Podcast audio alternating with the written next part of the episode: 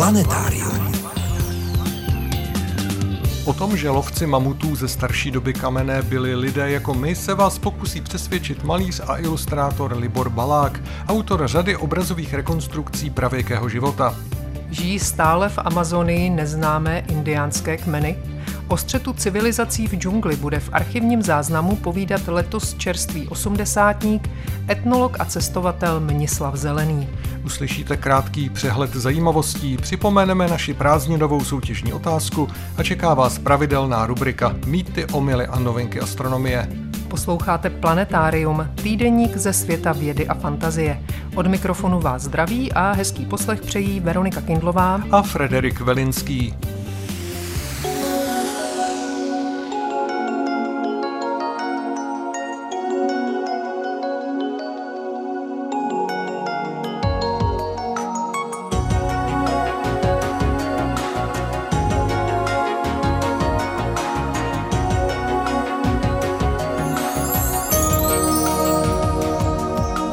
Začneme přehledem zajímavostí ze servisu České tiskové kanceláře.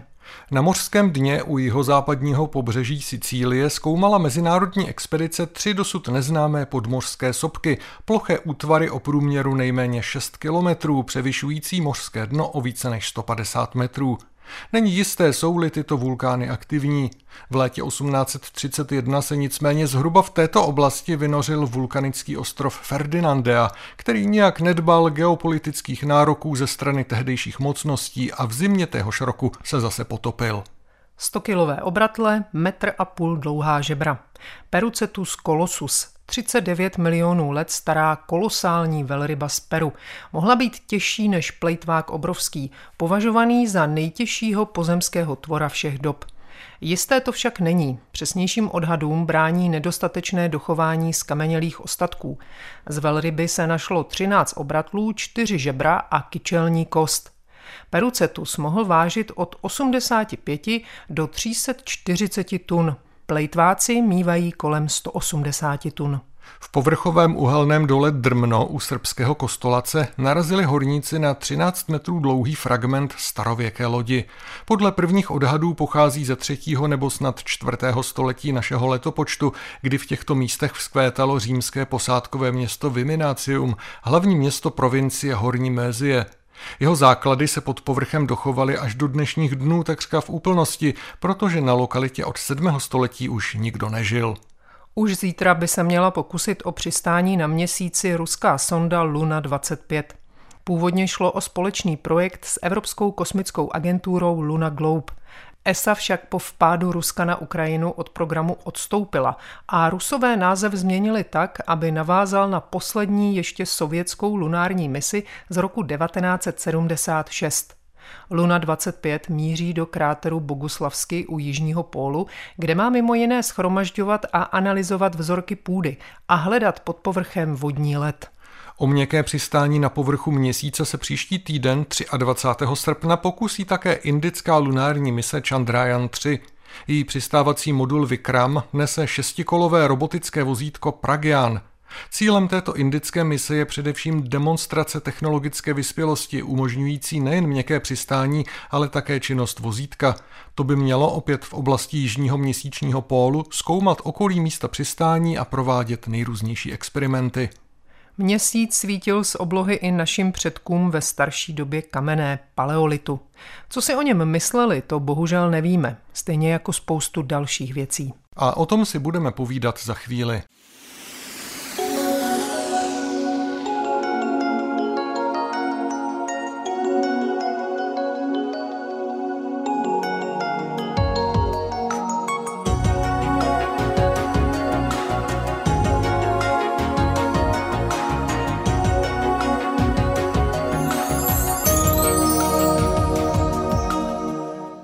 Dokážeme se dnes plně vžít do myšlení a způsobu života lovců mamutů, kteří obývali naše území ve starší době kamenné? Každý z nás má nějakou představu. Často ji spolu vytváří sto let staré příběhy z knížek Eduarda Štorcha a populárně podané výsledky moderních vědeckých bádání. Protože tyto dva zdroje se mnohdy ocitají v příkrém rozporu, můžeme z toho být dost zmatení.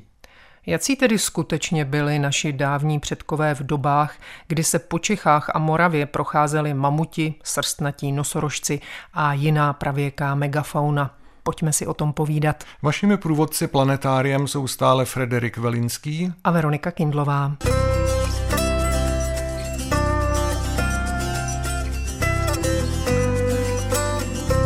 Podle malíře a ilustrátora Libora Baláka, který je znám jako autor obrazových rekonstrukcí života našich pravěkých předků, je nutné pohled na dávnou minulost rázně přehodnotit. Ze všeho nejvíce se to prý týká právě období paleolitických lovců. Libor Balák o nich dokonce napsal knihu Katáriové impérium lovců mamutů. Proč je podle něj představa o tomto období, která v současnosti v obecném povědomí spíše převládá, špatná či spíše nevyhovující? Je potřeba se vrátit 100 let na zpátek, 20. 30. roky 20. století. Přímo v Praze na Karlově univerzitě jeden lékař tady zkoumal ty lepky těch lovců mamutu a zjistil, že jak ty lepky, tak kostry v podstatě jsou ze současného člověka, jenom ten člověk žil způsobem života, který mu říkáme život přírodních národů. Jinak tam tu evoluci žádnou jako skutečně nenašel. Ono z těch jedinců tehdejšího hrobu, který vydala moravská země, tak bylo v Přerově nalezeno asi 25 jedinců a z toho se složilo několik docela solidních lebek. Každý ten člověk vypadal jinak. Já jsem sebou dneska vzal člověka, který vypadá jak dnešní normální člověk. Je to chlap, nikde žádný velký nadočnicový oblouky, žádný dopředu zuby, zvětšený čelisti, i brada je tam normální. A z těch jedinců, z té hromady se vybral jeden materiál, který vypadá jako ten typický kromaňonec. Z toho se udělal odlitek a tohle to známe, ten předstupeň toho současného člověka, tím byly generace živeny. Vyráběli jsme si vlastní mytologii, ale ale ten pohled mohl být už dávno vlastně širší a v té odborné literatuře to vlastně takhle od začátku stálo. Takže vrátit se zase na zpátek. Vy se rád odvoláváte na víc než čtvrtstoletí staré práce a názory to známého českého antropologa Jana Jelínka. Čím byl podle vás jeho pohled originální a proč se na něj u nás, ale třeba jinde ve světě zapomnělo nebo možná zanevřelo? Má taková teorie je ta, že eh, lidi bolí z příliš informací hlava. A když přišel někde pan profesor Jelínek, tak to byla velká knížka. Byl to ten velký obrazový atlas eh, pravěkého člověka. Takže sedět a zjišťovat dodatečně z které kultury co je, co je prostě jak starý, jak se ty věci navzájem mají, tak já jsem měl to štěstí, že jsem za ním chodil moc let, většinou to bylo jedenkrát týdně, takže mě tyhle věci vysvětloval, měl jsem tu trpělivost a já jsem byl ten člověk, který se nepodíval na hodinky po pěti minutách, neřekl odchází, mě to už nebaví, na rozdíl od těch dnešních studentů. A prostě jsem to nadšeně poslouchal. Takže je to o tom, že ty materiály v době pana profesora Jelínka byly k dispozici a on je pečlivě studoval. Byl v té Austrálii severní, byl různě po světě a viděl, jak tam žijí ti lidi, co žili na úrovni těch přírodních národů a o tom jsme si povídali a já jsem se ptal, jak byli inteligentní, co se objevuje, dali se vydolovat unikátní věci a záleží vlastně na tom, kdo z něho, jak to řeknu škaredě, ty informace dojí, jak moc chci proniknout do té kultury vzdálené. Pan profesor vždycky přišel, nabízel to srdíčko vyloženě, tu lásku k studiu hromady kultur těch lidí a teď to stačilo využít. Takže paleolitičtí lidé byli podle Libora Baláka v podstatě stejní jako my, dokonce ani vzhledově se od nás příliš nelišili. To nejpodstatnější, co nás a naše dávné předky přece jen staví na trochu jiný stupínek, tedy vyplývá především ze způsobu života podmíněného prostředím, ve kterém žili oni a kde žijeme my. V momentě, kdy vznikl člověk, já jsem si teďka listoval v dějepise prostřední školy, co psala kolegyně paní doktorka Nýviltová, dneska z lékařské fakulty, dříve z archeologického ústavu, tak tam právě psala, že to nejstarší označení homo a podobně, ta konstrukce toho člověka jako taková je dva miliony let. Ten homo ergaster, homo erectus. Tam ty prsty byly stejné, nohy byly typicky lidské, všechno je tam typicky lidské, čili ta konstrukce je taková, že je vždycky propojená s tou neurální tkání a ten výsledek musel být typicky lidské chování. Jenom rozdíly jsou tam, jak se to typicky lidské chování uplatňovalo.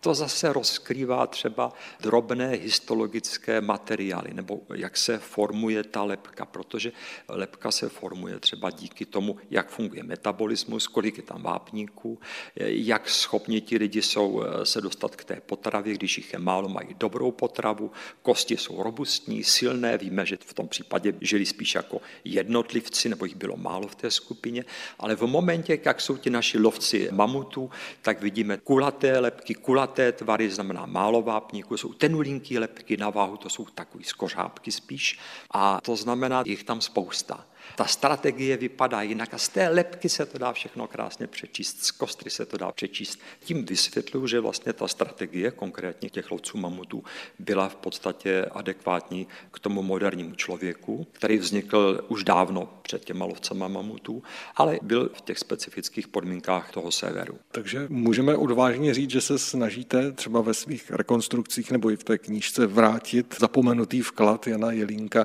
a jeho tehdejších stoupenců do současného myšlení vědeckého a vlastně jste si našel podobně smýšlející spolupracovníky.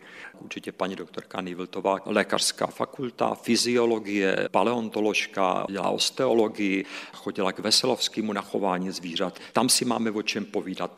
Potom je to Roman Bortel, který je antropolog a který dělá jak kulturní antropologii, tak fyzickou antropologii a paní doktorka Červená dneska se už jmenuje Chybová, která dělá plazy veterinu a plazy jsou strašně rozmanitou skupinou, geneticky je to bohatý, bohatý je to fyziologicky, takže rozhled a hledání základních principů. Rád spolupracuji s lidmi, kteří mají široký záběr a nebojí se rizika přemýšlet. Poslední dobu hodně pro mě důležitý pan docent Jaroslav Jiřík, který působí občas na Karlově univerzitě, jinak je to přednosta oddělení archeologického v Práchenském muzeu. A tam je fantastický, že on je zase archeolog a zároveň etnolog a když se my vlastně bavíme o té kultuře paleolitu, tak tam vlastně mám ten pocit, že se dostáváme k témuž, protože on pracuje s tou představou jako etnolog, že hledá prapůvodní vzory chování těch mytologií.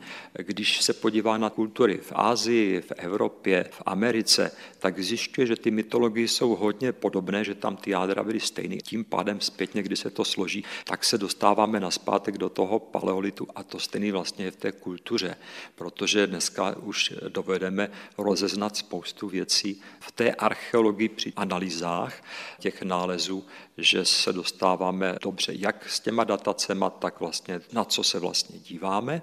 Tudíž víme, že obilí a keramika, věci, které se dřív běžně řadily do až neolitu a on je to paleolit, minimálně ta nejmladší fáze paleolitu.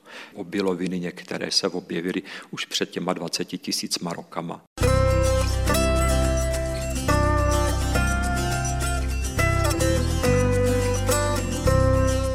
Etnologickými poznatky ze současnosti a jejich promítáním do časů dávno minulých, třeba až do období lovců mamutů, má řada odborníků tak trochu problém. Jdou spíše po tvrdých datech z vědeckých analýz a podobná srovnání jim pro onu velkou časovou vzdálenost nepřipadají adekvátní, jako jakási dojmologie.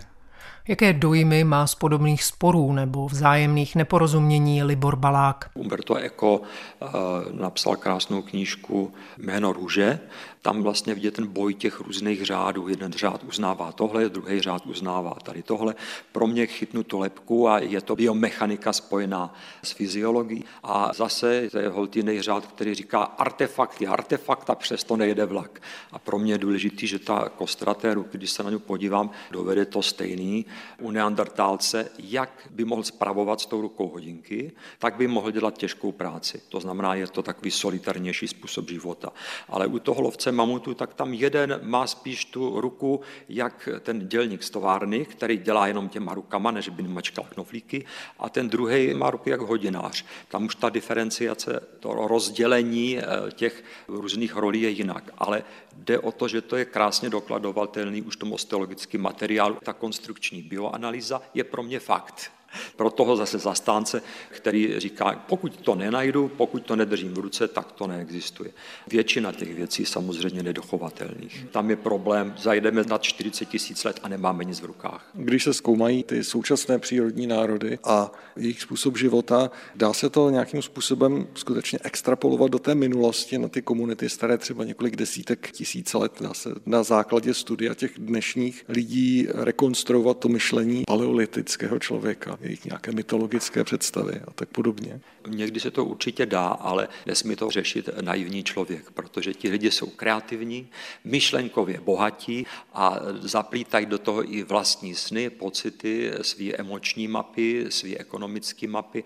Znamená, že vždycky, když bychom si vytáhli nějakou tu pre-mytologii, tak neznamená, že to je výběr všeho a teď to, co se očkrká, to, co přebíde, tak to jádro zůstane. To bylo vždycky bohatý, vždycky to bylo namíchaný, takže spíš tušíme tu bohatost a tušíme, jak to vypadalo. Můžeme se bavit o konkrétním jádru, ale nesmíme je zaměňovat s tou bohatostí jakéhokoliv kulturního projevu člověka v kterékoliv době. Zajímavá věc jsou samozřejmě ty nálezy, ty jednotlivé artefakty. Najdou se a často se vlastně vůbec neví, co to je, k čemu to sloužilo. Díváme se na ty jeskyní malby a vlastně nevíme, co na nich je často, protože tomu nerozumíme. Když jsem vezl před někdy 40 rokama poprvní do archeologického depozitáře, kde mají artefakty v antroposu, tak eh, jsem se tam rozlížel eh, o těch sbírkách toho mladopaleolitického člověka a zjistil jsem, že tam u velké většiny předmětů nejsem vůbec schopen rozlišit, co to je.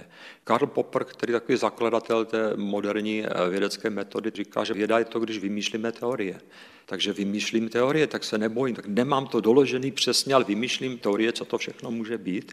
A u toho, když vymýšlím teorie, tak musím znát zase buď správný lidi, to je pan doktor Martin Hložek a telefon a ty prosím tě, co se dá zjistit, kdyby se to dalo pod mikroskop, tak co by se dalo s tímhle ještě. Takže vymýšlím něco, co můžu doporučit, aby se na to někdo mohl podívat, kdyby třeba dostal grant, kdyby o něco požádal.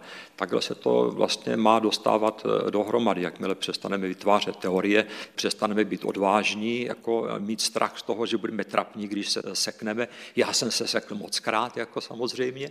Nedávno bylo to hodně trapný. Dbal jsem, aby byla dodržována metodika výzkumu, takže jsem určitě nadával paní doktorce Niviltové, takhle v žádném případě neběž se dívat, jak je to u těch ptáků a tam to studuj, tam to najdeš. A myslel jsem si, že najde úplně něco jiného, než jsem si myslel já. A ona to hledala, ty materiály, našla to a sklapl jsem já, protože když při metodice té vědecké práce člověk neudělá zásadní chybu, tak ta metodika nás má někam vlastně zavést. A nejde o ten můj osobní názor, že já dostanu osobně facku, ale já se raduju přesto, že jsem si myslel něco jiného, ale že jsem vlastně dbal na to, aby bylo spravedlivě k tomu materiálu přistupováno. Libor Balák je nejen autorem obrazových rekonstrukcí života pravěkých lidí, ale jak už jsme si řekli, docela čerstvý i spisovatelem. Do časů lovců mamutů zavádí čtenáře jeho kniha Katáriové.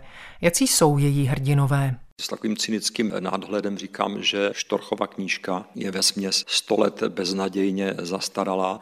Katariové jsou jenom 20 let beznadějně zastaralí. Divně to zní, ale spousta věcí, které řeším i intuitivně, krátce po té, co to nějak můžu eh, sepsat, eh, hrát si s nějakýma myšlenkama, tak může být něco, co to může popřít.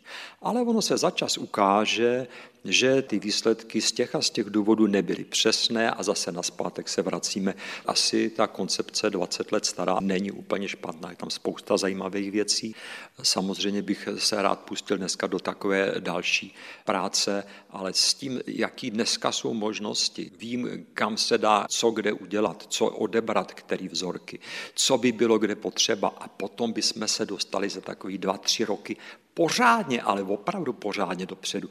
Tak, tak nějak řeknu, dneska se mě do toho v podstatě moc nechce, protože bych rád, kdyby tady ty výzkumy proběhly, proto jsem si odskočil podívat se spíš na pravěky zvířata, kde se děje eh, vlastně to stejný. Zase dneska spousta fantastických možností, co se týká zobrazovacích technik, potom jsou tam nejrůznější přírodovědné metody, Takže ty výsledky, nemyslím tím samozřejmě jenom třeba tu známou genetiku, je úžasná ta histologie, ty mikropohledy do těch kostí, kde ten známý Edaposaurus nebo Dimetrodon, jak má tu plachtu na těch zádech. A se podívám na ty blbý zlomeniny a si tam zavolám paní doktorce Červené Chybové a přečteme si ten materiál, když se ta kustka z toho ostnu na hřbetě zlomila, no tak se docela dobře vyhojila, protože ta tkáň kolem prostě se nafoukla, otekla, což plachta neudělá, no takže tam plachta nemohla být, bylo tam něco, co prostě natýká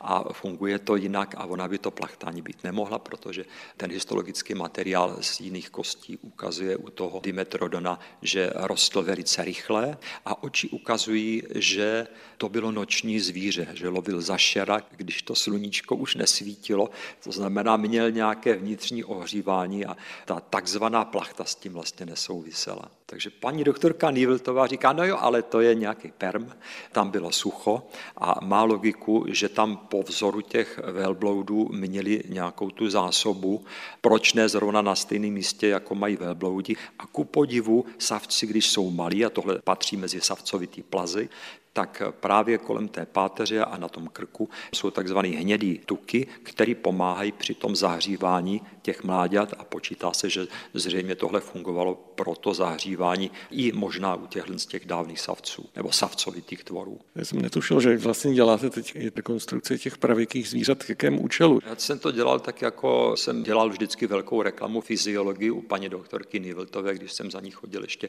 na archeologický ústav a vždycky jsem mi říkal, no to je hezký ta kostra, ale ta kostra je tam kvůli té fyziologii, je potřeba se dívat na tu fyziologii. No a když se mi teda pořád povídalo o té fyziologii, ona teda šla na tu lékařskou fakultu, eh, tam učit tu fyziologii, no tak eh, je to má zodpovědnost, aby to s ní dopadlo dobře, tak se mi napsal nějaké takové povídání o fyziologii. Eh, už to má přes tisíc stránek dneska, no a když to viděl pan redaktor, co vlastně dělám, říkal, tak aby jsme zkusili nachystat nějakou povídkovou knížku, kde tohle vlastně ožije a dostaneme to vlastně do té kultury, jak ty katárie, kde dostáváme ty informace už zpracované ve formě příběhu, tak kdyby jsme tyhle informace vlastně dneska chtěli rozšířit, tak radši ve formě toho příběhu. Že musíme prostě dlouhý přednášky, kdo to bude poslouchat, ale příběh, povídky, to není špatný nápad. Ve výsledku toho samozřejmě posoudí čtenář. Podobné pravěké příběhy u nás mají dlouhou tradici, představovanou zejména tvůrčími počiny paleontologa a spisovatele Josefa Augusty a malíře Zdeňka Buriana. Jak na ně naváže Libor Balák jako malíř i spisovatel, to se teprve uvidí. Zatím se s ním můžete vydat do světa katáriů. Mimo jiné i v naší knižní soutěži, ale to bude až v září.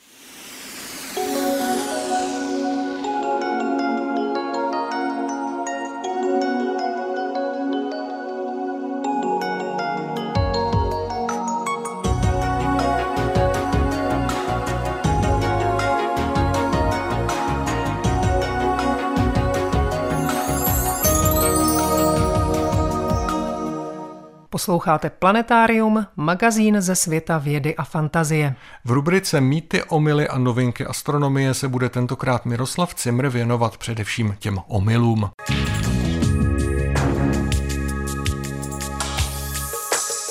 S astronomickými názvy je to někdy těžké. Některé mohou být pro nezasvěceného člověka i matoucí. Školní příklad máme třeba v názvosloví používaném pro pojmenování útvarů na měsíci. Měsíční oceány, moře, zálivy, jezera či bažiny ve skutečnosti nemají s těmito názvy vůbec nic společného. Můžeme prozradit, že na vině byl už sám Galileo Galilei. Byl to totiž právě on, kdo uvedl do praxe termín mare, tedy moře, ačkoliv prý věděl, že nejde o žádné vodní plochy. I bez dalekohledu rozeznáme na měsíci světlé plochy kontinentů a tmavší plochy moří. Jde tedy o smluvené tradiční názvy s jiným významem než na Zemi. Měsíční kontinenty jsou vysočiny poseté krátery často značných rozměrů, naopak měsíční moře mají charakter rovinatých nížin, místně zvlněných nízkými mořskými hřbety. Jde o utuhlé lávové proudy. Horniny kontinentů mají jiné chemické složení než materiály tzv. moří, což jsou většinou bazalty. Ostatně prokázali to rozbory vzorků hornin dopravených na Zemi. Tím se také vysvětlují rozdíly mezi tmavými a světlými plochami na měsíci. Podobně matoucí mohou být i jiné názvy, půjdeme-li dál do vzdálenějšího vesmíru, třeba za planetárními mlhovinami. Astronomové takto označují objekty složené z přibližně kulové zářící obálky plynů, kterou po sobě zanechá hvězda v závěrečném stádiu svého života. Její hmotnost rozhoduje o tom, jak to vše bude vypadat. Podobáli se našemu slunci, projde po vyhoření jaderného paliva nestabilním obdobím, které vyvrcholí tím, že se od hvězdy oddělí značná část hvězdné hmoty. Tato slupka je právě ona plyná obálka.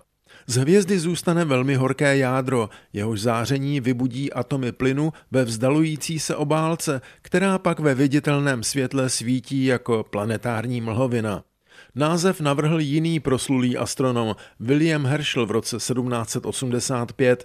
I jiným astronomům 18. a 19. století připomínali podobné objekty planetu.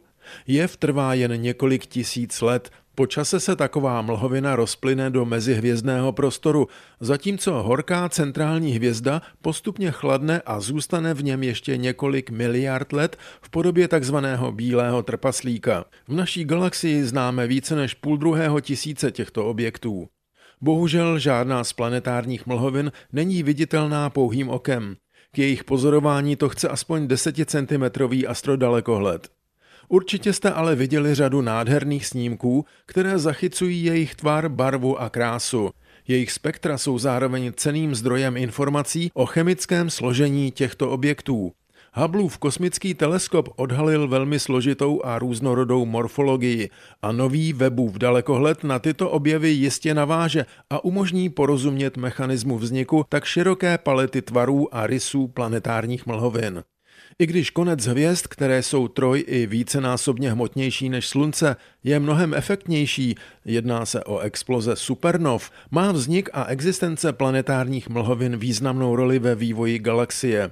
Vracejí materiál do mezihvězdného prostoru a obohacují jej tak o těžké prvky, produkty jaderné syntézy.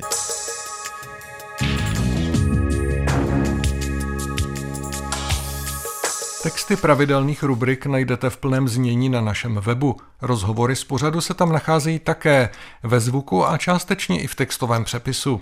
Naše adresa je rozhlas.cz lomeno planetarium. Na webu najdete i naši soutěž. Letos v létě hrajeme o knihu herpetologa a cestovatele Jiřího Moravce za neznámými tvory amazonských lesů, plnou zajímavého přírodovědného i cestopisného povídání a krásných fotografií.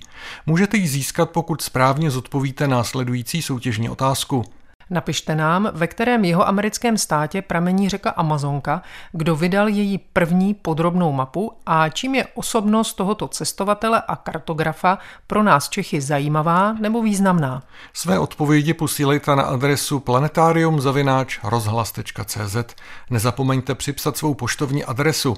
Máte na to čas do neděle 27. srpna. Hodně štěstí. A my teď v Amazonii ještě chvíli zůstaneme.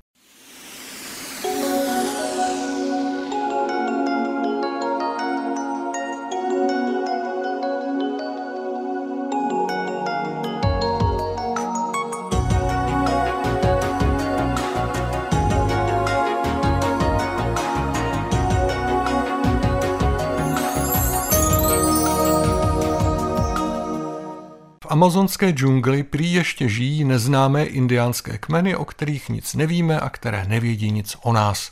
Před nějakým časem se ve sdělovacích prostředcích objevily fotografie a videa zachycující z letadel anebo lodí skryté pralesní vesnice i jejich obyvatele. Někdy jen zvědavé, jindy velmi rozčílené. Je vůbec možné, aby se naše dvě civilizace na některých místech dosud nepotkaly? A do jaké míry jsou údajné neznámé kmeny skutečně neznámé? Pojďme se téhle otázce chvilku věnovat. Planetáriem vás i nadále provázejí Veronika Kindlová a Frederik Velinský.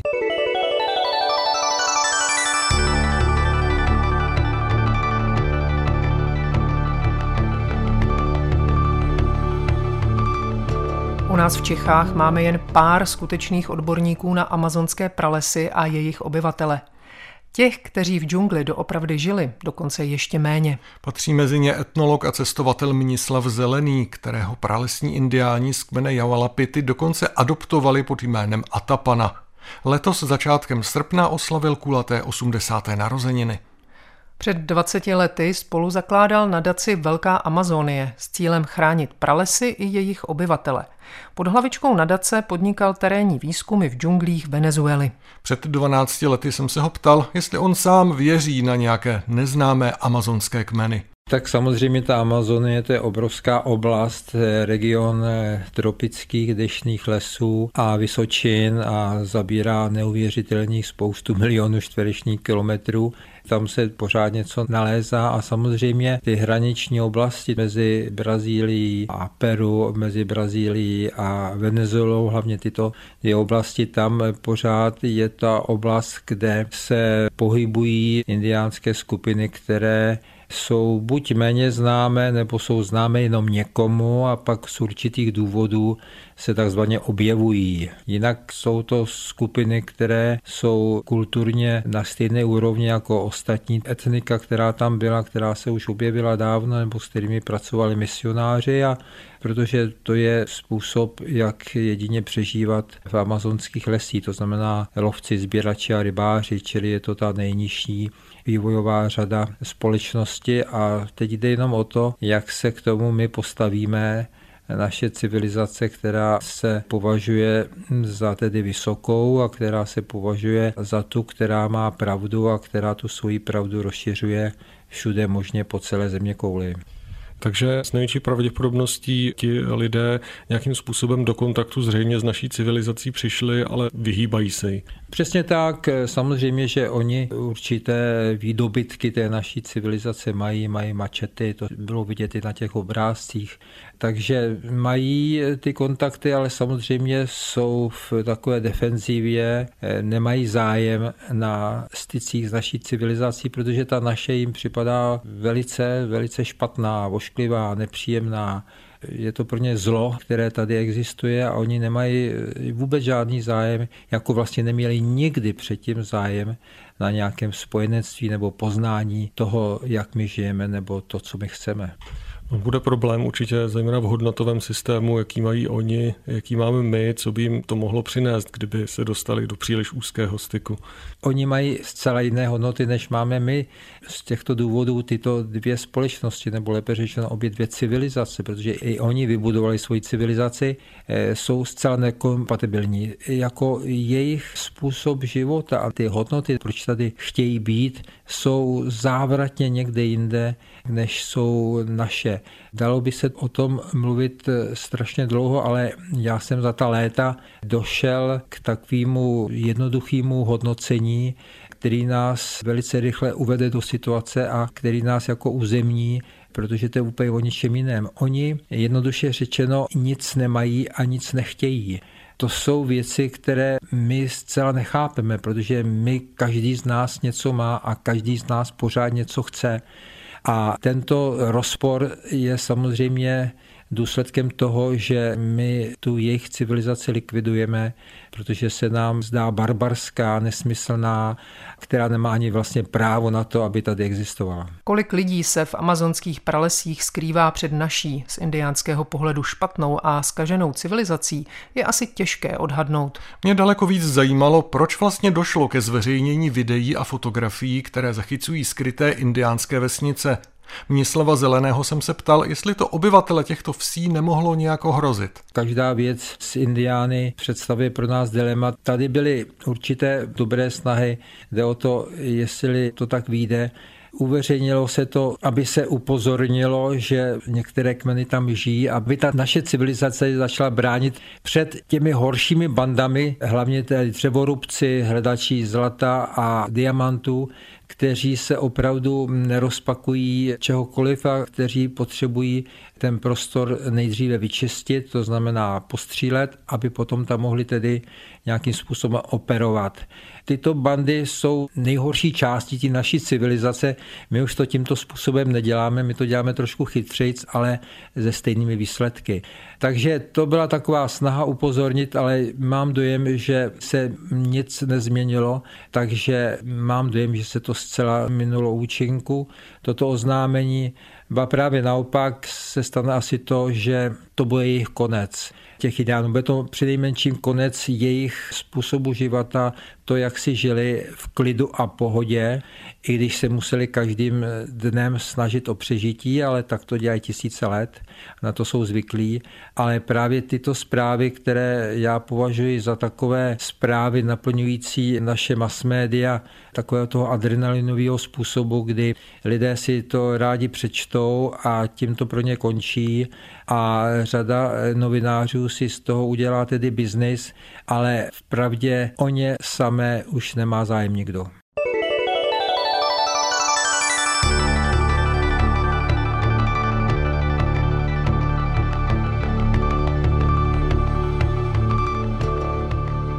Jak se k záležitostem někdy dost přehlíženého původního obyvatelstva staví odpovědní činitelé států, na jejichž území indiáni žijí?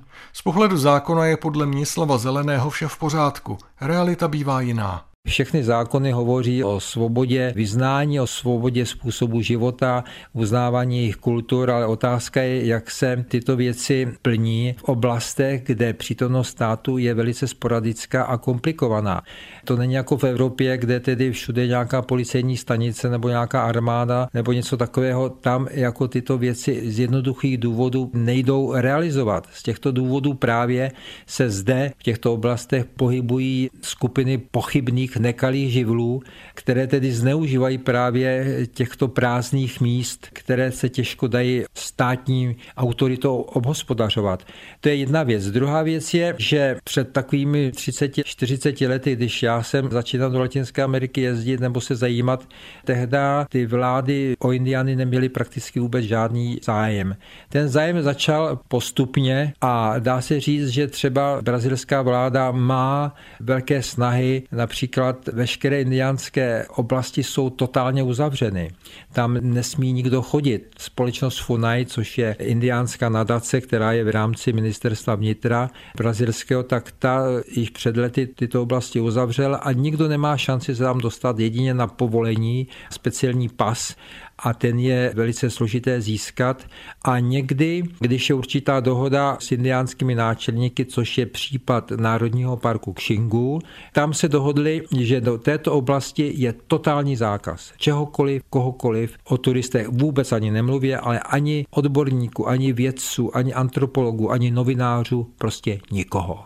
Oni nás nepotřebují, oni jsou zcela soběstační. Ta čínská zeď, kterou si tímto způsobem vybudovali, je pro ně prospěšná. V těch ostatních oblastech ta situace je velice svízelná právě z toho důvodu, že je zde spousty přírodních zdrojů, které lákají firmy, které potom vysílají ty nekalé živly, ale v pozadí jsou tedy velké mezinárodní firmy, které tímto způsobem tuto oblast využívají a zneužívají. Nedlouho poté, kdy jsme rozhovor s Míslavem Zeleným natáčeli, vydali brazilské úřady oficiální povolení, aby právě na řece Kšingu byla postavena velká přehrada s vodní elektrárnou. Vodní dílo už dnes stojí a elektrárna Belo Monte dodává prout do brazilské sítě. Udává se, že byla postavena co nejohleduplněji k životnímu prostředí a že žádná oblast původního výskytu domorodých obyvatel nebyla zatopena. Místním kmenům je ale přehrada stále trnem v oku. Oprávněně se ptají, čí zájmy mají v pralesích přednost. To je typické amazonské dilema. Tamní pralesy jsou středem zájmu jako zelené plíce planety i jako místo, kde dodnes žijí víceméně tradičním způsobem tisíce indiánů. Na druhou stranu se právě na tyto pralesy soustředuje zájem velkých nadnárodních firm, které by rády využily zdejší nerostné a přírodní bohatství ke zvýšení svého výdělku. Pro spoustu lidí však zůstává Amazonie především tajemnou oblastí, kde se skrývají zarostlé ruiny dávných měst, prehistorické stavby nebo ukryté poklady, při jejichž hledání zmizela bez stopy spousta dobrodruhů. Co všechno prales skrývá a má vůbec smysl to hledat? Co nám k tomu před 12 lety řekl etnolog a cestovatel Mnislav Zelený a Tapana? Vadí mi to, že pořád chceme žít lépe a radostněji, pořád chceme víc vydělávat, pořád chceme mít ty větší auta, větší baráky a větší letadla a chceme uživit spoustu lidí. My se zaštiťujeme tím slovem pokrok. Já v souvislosti právě s indiánskou kulturou pokrok jsem přestal obdivovat a naopak ho nenávidím. Nedávno jsem četl nějaké písemné dokumenty indiánských náčelníků ze Severní Ameriky a tam jsem se dočetl úplně stejné věci. Oni, jak slyší slovo pokrok, tak se děsí a oni to slovo nenávidí, protože oni nikdy žádný pokrok neměli, oni si žili pořád stejně jako v minulých staletí, protože oni nechtějí žít jinak. Jakýkoliv pokrok je pro ně špatnou zprávou, která je likviduje. My chceme neustále vylepšit tu naší situaci, takže k tomu potřebujeme nové zdroje a ty nové zdroje musíme hledat tam, kde ještě jsou a právě ta Amazonie je obrovskou studnicí nových zdrojů a množstvím tedy i dat z hlediska etnobotaniky a etnozologie, bez ohledu na desítky a desítky organizací, které bojují ve prospěch indiánů, zřejmě tedy neuspějeme, protože ten tlak těch miliard, které tady rostou neustále a nějak se tedy nebudou zmenšovat, tak samozřejmě tu Amazonii časem převálcují. A jsou tam podle vás ta města tajemná někde? Cokoliv neznámý je pro nás okamžitě hnedka tajemný, že jo. Tam jsou věci, které tam patří a které tam tedy fungovaly za tisíce let, kdy tam indiáni žili, i když Amazonie je něco jiného, než jsou Andy, protože tady není příliš pevného stabilního stavebního materiálu, tak samozřejmě zde byly větší civilizace, než si dosud myslíme. Jsou to zde takzvané záhady tajemnosti, hlavně v tom, že indiáni velice pečlivě monitorují tu přírodu, dovedou ji využívat tedy ji nezneužívají a samozřejmě ty spousty informací, které my získáváme od nich prostřednictvím šamanů, dávají nám za pravdu, že zde je stále spousta věcí, které my nazýváme tajemnými. O tajemstvích Amazonie a tamních indiánských kmenech, které ani zdaleka nejsou tak neznámé, jak si možná někteří romantici představují, jsme si před časem povídali s etnologem a cestovatelem Mnislavem Zeleným a Tapanou. Reprízu rozhovoru jsme vám nabídli u příležitosti jeho 80. narozenin, které oslavil letos na začátku srpna. A to je z dnešního planetária všechno. Loučí se s vámi a krásný zbytek letního víkendu vám přejí Frederik Velinský a Veronika Kindlová. Mějte se krásně. Planetárium. Planetárium, magazín ze světa vědy a fantazie, přináší každý týden rozhovory s odborníky či popularizátory vědy, nabízí aktuality, pravidelné rubriky a také soutěž o zajímavé publikace. V podobě zvukové či psané nás najdete i na internetu rozhlas.cz lomeno planetárium. Vydejte se s námi za poznáním.